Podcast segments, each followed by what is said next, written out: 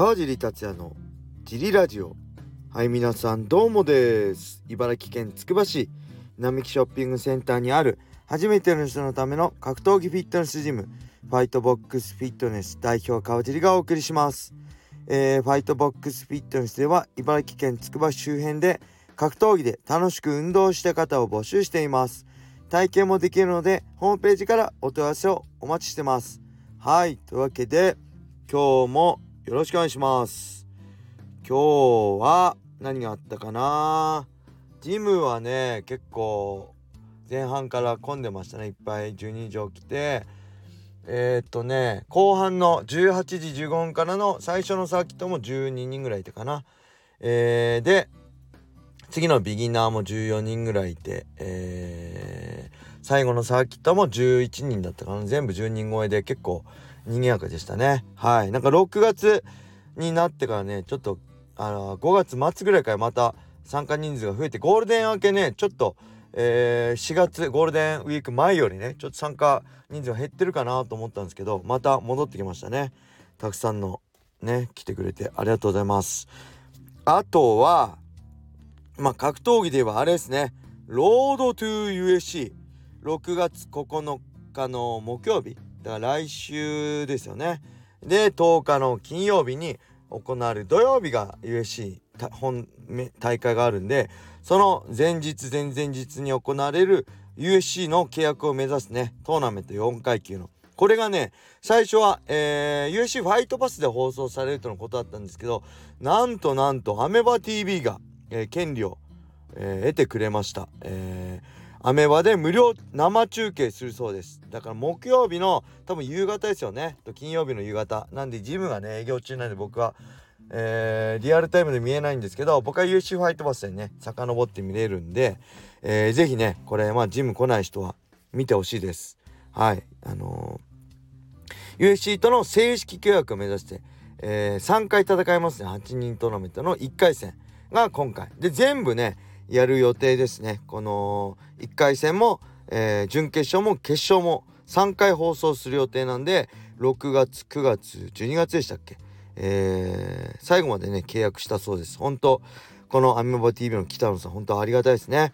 アメバ TV といえば僕が2016年かな？8月にあった、えー、USC のねカブスワンソン戦もなんとね、えー、USC から権利を買い取ってくれて生中継してくれたんですよね、えー、USC ファイトバズでしか見れ有料でしか見れなかったのを当時、えー、応援してくれてる人のために無料でやってくれて今回もねやってくれましたこれめちゃくちゃすごいことですからね。あのー、USC 放送してないのに、これ、ロードと USC だけ、あのー、買い取ってくれて、なかなか英断っていうか思い切った決断ですよね。はい、本当感謝して、是非皆さん見ていただけると嬉しいです。はい。あとは、まあ、なんといってもあれでしょうね。えーと、ライジン36、カード発表されましたね。いきなり発表されましたね、たくさん。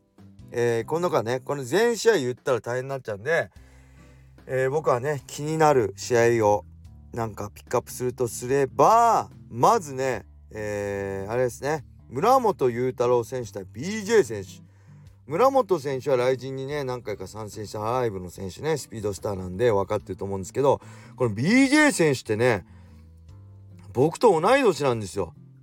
シュートのね元チャンピオンバンタム級今でいうフライ級ですね。57キロぐらいのチャンピオンでえっ、ー、とねこれかなり久しぶりですよね、えー、7年ぶりぐらいの復帰戦なん2015年以来の復帰戦なんで沖縄で多分今やってるんですよね。ジムとかやってるんでしたっけ？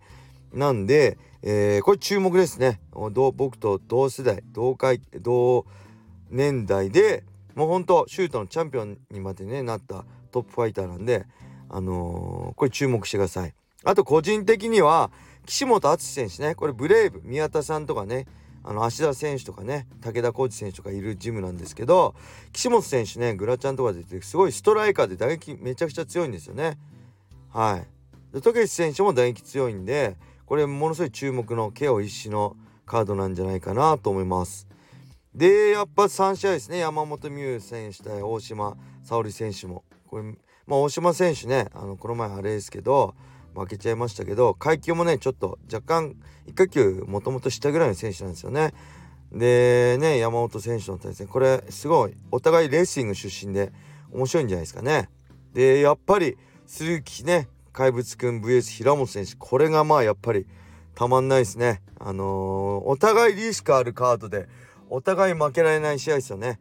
えー、お互いストライカー打撃の選手からの MMA 転向組でこれ言い訳できないですからねお互い同じ条件だまあまだねあのー、寝技できないから1本で負けたらしょうがないかってなりますけど、えー、このお互いね鈴木選手そして平本選手相手に1本取られても KO 負けしてももう結構厳しいですよね。上がり目がなかなかないようなシビアな榊原さん的なこういうところありますからね。榊原さんプライドの時代からね厳しい試合を組んでくれるんでこれ注目ですね。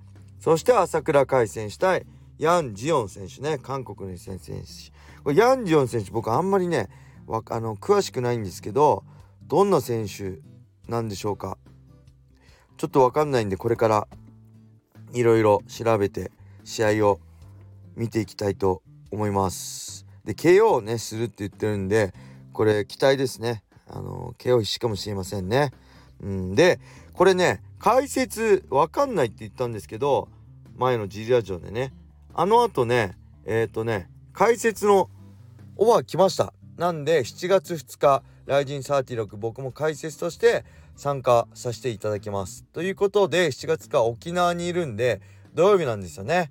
なんでこの日は小野田さんと小林さんにお任せ。小林さんまだ完全復帰ではないんですけど一応急遽僕が解説行くんで、えー、参加してくれることになります。まだキックミットとか持てないと思うんですけどえー、ちょっと小林さんと小野さんで会員さんにはねちょっとご迷惑ご迷惑僕いなくておかけするかもしれませんがすいません。ご了承ください。格闘技をね僕なりに盛り上げていきたいと思います。でもしかしたら前日入りの可能性もあるんで金銅と僕はいなくて小林さん小野田さん。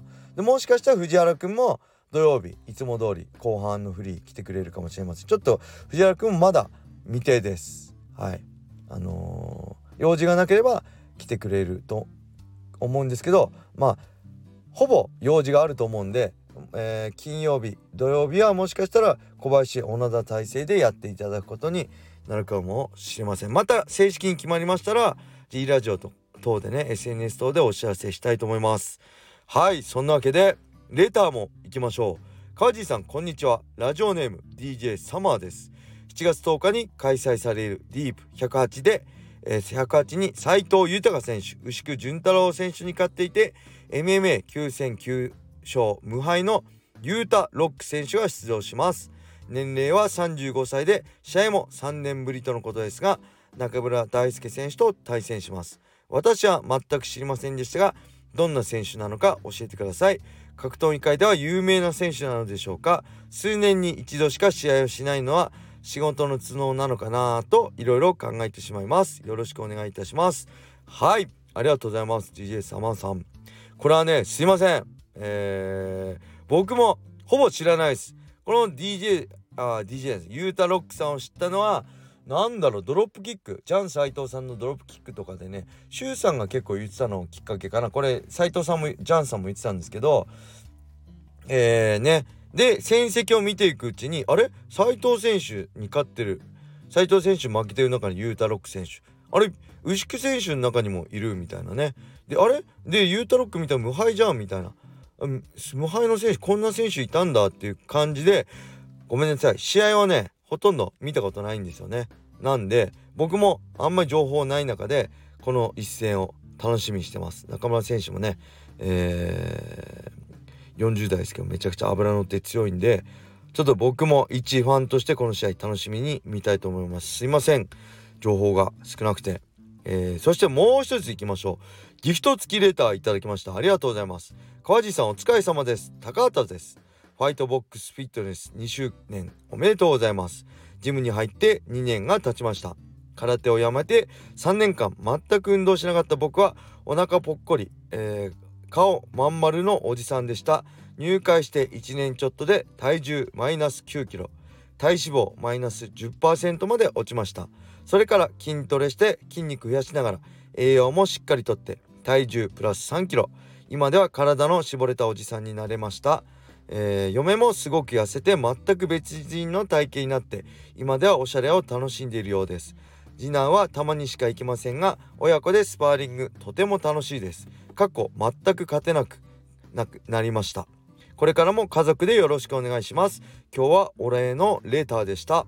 はいありがとうございます。2周年ありがとうございます。こうオープンのねオープンする前から前日前々日の予約の時からね入ってくれて極真空手やってたんですけどやめて運動したいってことで入ってくれてね本当に変わりましたね。お腹本当に割りたいんですって。本当に割れて顔もねマスクだったんですけどマスク取ってね写真撮ったら結構ぽっちゃりしてたんですけど本当に、えー、締まりました。かっこいいおじさんになりましたね。